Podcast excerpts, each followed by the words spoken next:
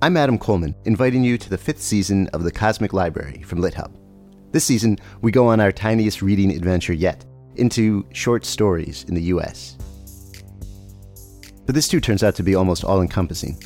I think short stories are essentially brief encounters with felt life. That's Oxford literary scholar Andrew Kahn, who gives us a deep history of the short story. And we hear from the New Yorker's Deborah Treisman, who explains her work as an editor of short fiction. You know, if you are melding with another person, you don't turn that person into you, but you get to know the ins and outs of that person. So, and it's it's sort of like that. I always feel involved with the stories. We bounce around between the history and current life of short stories with the novelist Justin Taylor. The nice thing about it going out of fashion is that it really frees you up to relate to it in a different way. This being the Cosmic Library, we make sure to go way beyond U.S. short stories, too. Here's the Washington Post critic Becca Rothfeld. A lot of Kafka short stories, I think, gesture at or describe um, sort of nightmarish geographies or architectures. And the actor Max Gordon Moore reminds us just how wild short stories can be with a reading in its entirety of Wakefield, the intensely strange, classic Nathaniel Hawthorne story. He had contrived, or rather, he had happened to dissever himself from the world, to vanish. Get ready for all that and more in a season about short stories, small windows into vast universes. It's season five of The Cosmic Library, available soon wherever you go for podcasts.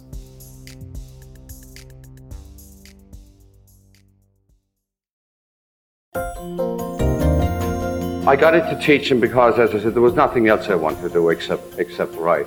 I could have had, I could have gone into uh, corporations, I suppose, but I never saw myself with a suit and a briefcase. I never saw myself with a little house in Long Island or up in Westchester. I never saw myself going home where the wife would open the door and say, "Hi, honey, I have it. I've just made us us a batch of martinis, and, and that destroys the evening." I never saw that. And I didn't think, and I didn't think I could move up the corporate ladder. I would move sideways maybe, but I just, I couldn't, I couldn't do it. I'm John Burnham Schwartz, literary director of the Sun Valley Writers Conference, and this is Beyond the Page. In 1996, a retired New York City public school teacher named Frank McCourt published his first book, a memoir about his brutally impoverished Irish Catholic childhood in the slums of Limerick.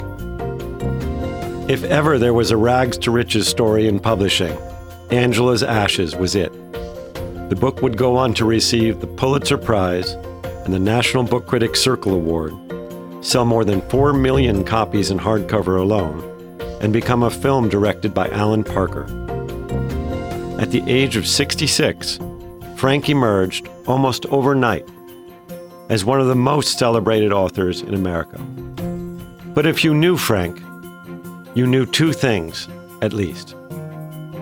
First, he never took anything at face value, including, and perhaps especially, his own extraordinary late blooming success. And second, for all the joy and gratitude he took from his unexpected good fortune, he refused to ever completely shed the core of anger that remained from his childhood of poverty. That he was able to so often turn that anger into unforgettable humor was just one of the many reasons why he was such a gifted writer. As Frank himself tells us, however, before becoming that writer, he somehow had to learn what he still needed to know. And in order to do that, he first had to become a teacher. Now you know that the, you know that teachers are in the in the hierarchy of the professions. The teachers are at the bottom of the scale, and I'm very sensitive to hierarchy, having growing up as an Irish Catholic. I know what's up and what and what the gradations are, and I know the teachers, like the downstairs maid, go in the back door. A teacher goes to a party, and, and uh, there are dentists and lawyers and doctors and and uh, captains and, and colonels and majors of industry and commerce. And somebody, people would say to me, So what do you do? I'm a teacher. And they drift away. it's not what you call a sexy topic. That's the part. But I became a teacher and I went in with great trepidation because I wasn't prepared. I had never gone to high school. I'd never had set foot in, in high school. And the only, and one of the reasons that the one thing that, one of the great, there are two major things, a negative and a positive thing in my life. The negative thing in my life was my father's alcoholism.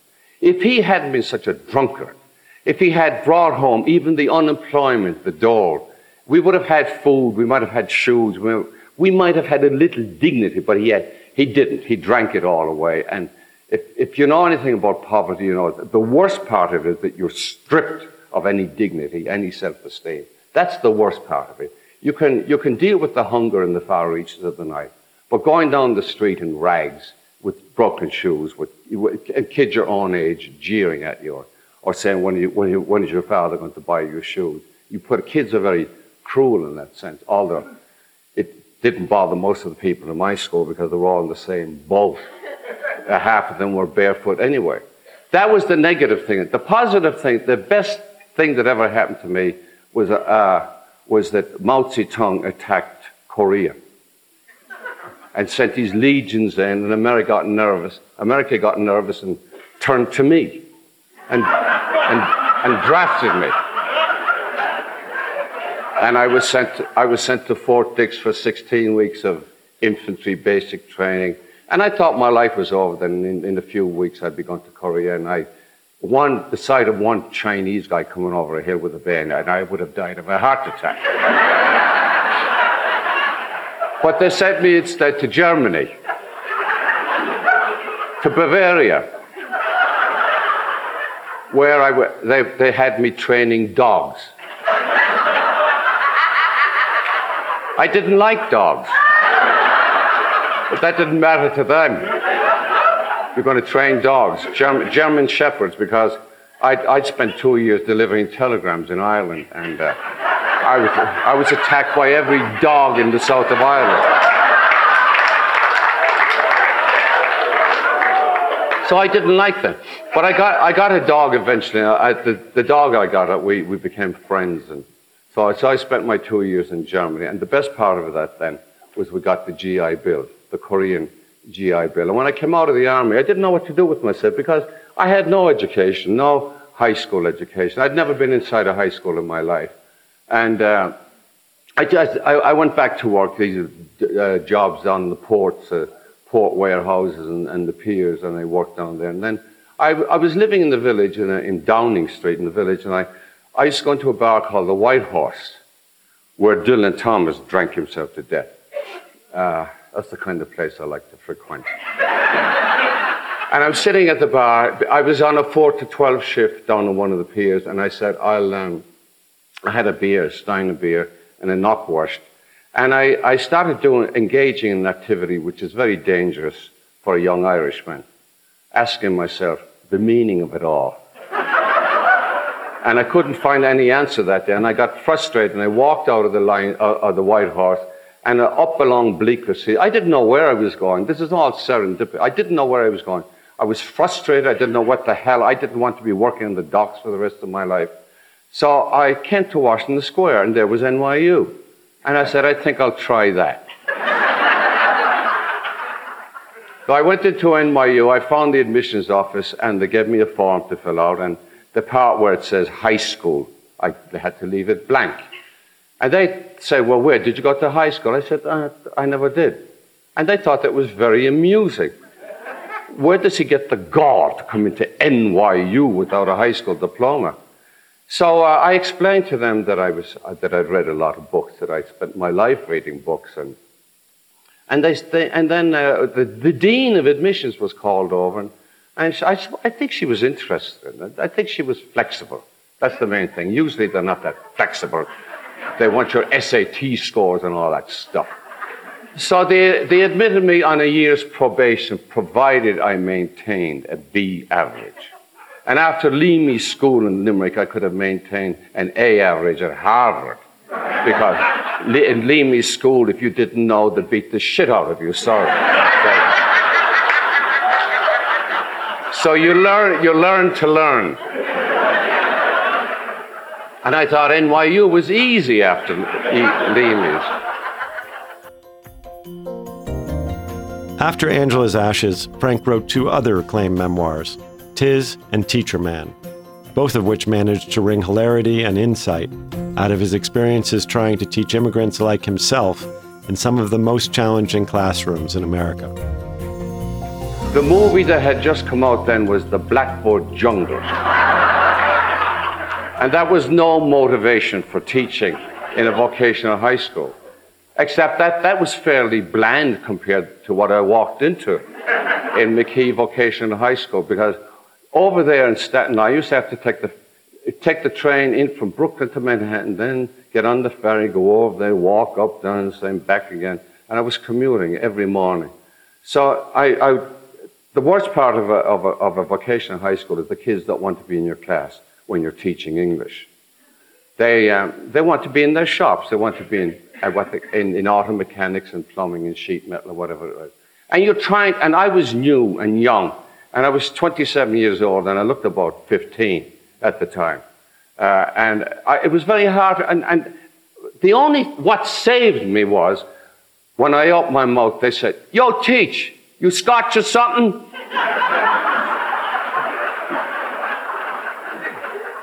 no. English? No. I'm Irish. And they didn't know what that was. They were, they were, most, they were mostly Italians. They didn't care.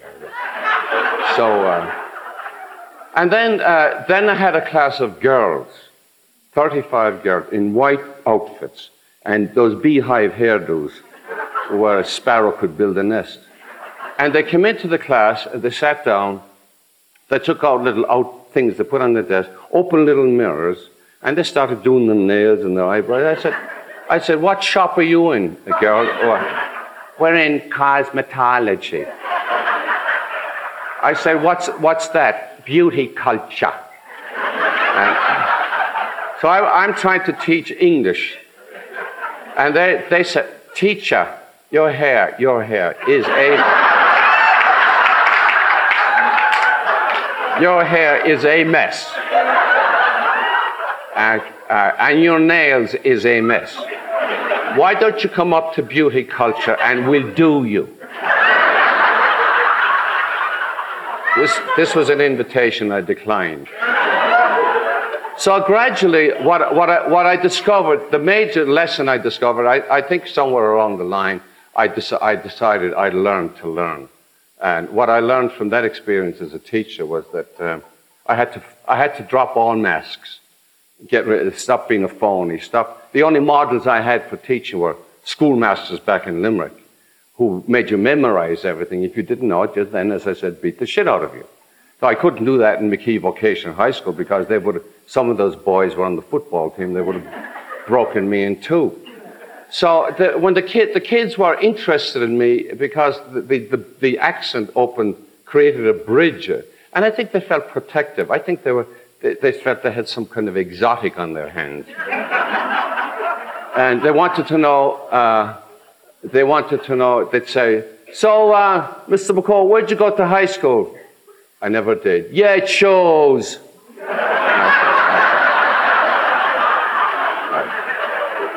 I'll, I'll get you later, you little bastard. You. I'm the teacher. Well, I, I learned then, I learned, uh, I learned, I, I had to move away from a very strict Irish educational philosophy. Uh, of, of, of knock it into them or knock it out of them, whatever it was, and memorizing everything. And I had to, be, I had to become a human being. That was the lesson I learned in that classroom. I had to, I had to be honest because they knew and over the 27 years, I knew it wouldn't work anytime you put on the mask with kids, especially, it's like being married. You're with them day after day. It, the, uh, the high school teacher has five classes a day, five days a week. So you have that class five days a week, and you have five classes, and you have 170 kids, as I had. And you just, you just, um, you had to be open with them. And I, I found uh, I had to, I, I, I had to find my way. I had to find my style and eventually, uh, as a writer, I had to find my voice. But I had to find my way as a teacher. And I'd go up to the teacher's cafeteria and I'd steer a course between two schools of education and philosophy. On the one side of the old timers, and they'd say, Don't you give him an inch. You're the teacher. You tell him nothing about yourself. You tell them what to do. You tell them sit in their seat, sit up, open the window six inches from the top. Don't give an inch. Don't tell them anything about yourself. That was the old school. Then I go up to the other side, the newer teachers, the uh, uh, acolytes of John Dewey. And says, well, you know, these kids are real people. We have to meet their felt needs. I still don't know what a felt need is. I think, I think I knew what they were getting at, what, what they were driving at. Well, I stayed eight years at McKee Vocational and then moved over to uh, the Lower East Side to uh, Seward Park, the Melting Pot High School, uh, which is, where, where it had uh, Jewish kids, Chinese kids, a lot of Hispanic kids. And there was a lot of racial tension there between the Chinese and Hispanics. So a lot of times uh, you had to diffuse the, the, tension in the classroom and then try to deal with kids who were coming to, the, who were just arrived in the country. And I became I didn't English. I became a teacher of English as a second language, and I I understood their frustration because when I came to New York myself, having no high school diploma, not knowing what to do with myself, doing menial jobs and feel, feeling humiliated all the time. That was my main and anger. That was what I brought with me from Ireland. In 1970, still harboring literary dreams, Frank returns to Ireland to work on his master's thesis at Trinity College, Dublin. In the end, though, the experience rang hollow for him, and by the late 70s, he was back in New York, this time with an offer to teach writing at the top public high school in the city. I'm invited to teach up there. It's a school I, as a kid I could never have gotten into in the first place, but I, I'm, I'm going up there to teach, to teach English. And that was a different story because Stuyvesant High School at that time was about 80% Jewish, the kids. And they were, uh, so many of them living in the Upper West Side, and so many of them, they were so analytical and so sensitive, and so many of them in therapy. And, and, and, and, and su- suggesting that I go and do likewise. I often heard them saying, You need help, Mr. McCourt. You should go, you should go and get help.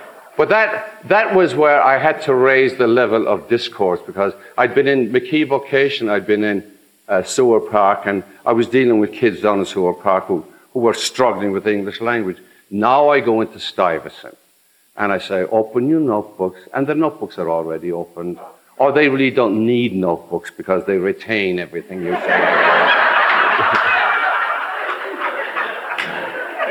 and, and I could see they, they, they, they, were gazing out the window and doing crossword puzzles and so on.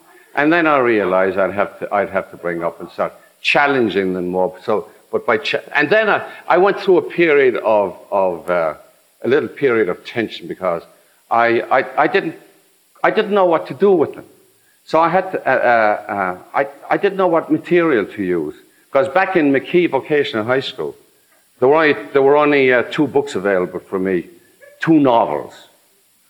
One, the kids called the Dirty Old Man book, Silas Marner. Uh, and the other, the dreariest novel ever written in America, Giants in the Earth. Italian kids in Staten Island trying to read about Scandinavian pioneers whose constant preoccupation was suicide. Uh,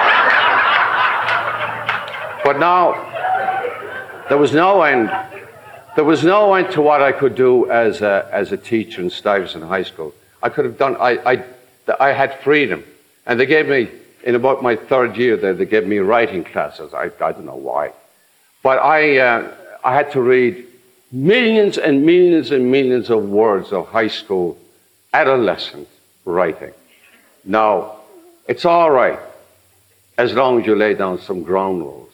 You'll tell them, in the springtime especially, juniors fall in love it's always Jonathan and Susan, and, and they're madly in love, and Jonathan is Jewish, and Susan is Chinese. And it's, it's Romeo and Juliet and West Side Story all over again. And, and, and they write stories about Jonathan and Susan, and their, their families disapprove, and they get on the A train to Rockaway, and, and, uh, they walk the beach and into the Atlantic Ocean till it closes over their heads and gurgle, gurgle, gurgle, gurgle. And I had to tell them, cut it out. And don't take on a story that you can't end logically. And some stories, David was in so much trouble with his teachers, and his family, and his family. And as he was crossing First Avenue, he was hit by a truck. Okay, no more, no more, no more of that. But all along, I was, I think I was learning from their writing. That's the main thing. I was learning from their writing. I'd learned, I'd learned certain things in McKee, certain things in Seward Park, and now here I am with very gifted kids. Every time we enter them in, uh, uh, uh, any of the poets in a competition, a City University or, or uh, the high school competition. I even had the kids sending poetry out to magazines because there was, I thought they were so good. There was no use existing in a vacuum, a mutual admiration society here.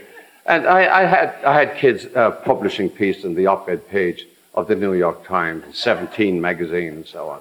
So, and they, they would say, I would tell, they'd ask me qu- uh, questions about myself and growing up in Ireland. Then I would, they'd say, they'd say, well, why don't you write something? Because every Friday they were requir- required to bring in something to read. Why don't you bring in something to read? And I'd bring in something to read, and there would be a, a critique, a class critique, and they were good. They were open and they were honest, and sometimes they were scathing. Uh, uh, but they didn't take advantage of the position as newly minted critics to destroy me. Uh, and then some of them said, You should write a book, you should write a book, and I did. And what a book it is, in which a natural bard of classroom and barroom finally found his true writer's voice, a voice like no one else's. Frank left us for good in 2009, but any time the world stops feeling fresh to us, all we have to do is pick up a copy of one of his marvelous books and read a section, like this one toward the end of Angela's Ashes. There are slow days at the post office, and we sit on the bench and talk. We can talk, but we're not to laugh. Miss Barry says, she's the superintendent. Miss Barry says, we should be grateful we're getting paid to sit there, bunch of idlers and street boys that we are, and there's to be no laughing. Getting paid and sitting for sitting and chatting is no laughing matter. And the first titter out of any of us, and out we go till we come to our senses. And if the tittering continues, will be reported to the proper authorities. The boys talk her about her under their breath. Toby Mackey says, What that old bitch needs is a good rub of the relic. Her, her mother was a street walking flag hopper. Her father escaped from a lunatic asylum with bunions on his balls and warts in his wank. There's laughing along the bench and Miss Barry calls to us, I warned ye against the laughing. Mackey, what is it you're prattling about over there? I said we'd all be better off out in the fresh air on this fine day delivering telegrams, Miss Barry. I'm sure you did, Mackey. Your mouth is a lavatory. did you hear me, Mackey? I did, Miss Barry. You've been heard on the stairs, Mackey. Yes, Miss Barry. Shut up, Mackey. I will, Miss Barry. Not another word, Mackey. No, Miss Barry. I said, shut up, Mackey. All right, Miss Barry. That's the end of it, Mackey. Don't try me. I won't, Miss Barry. Mother of God, give me patience. Yes, Miss Barry. Take the last word, Mackey. Take it, take it, take it. I will, Miss Barry. Thank you very much.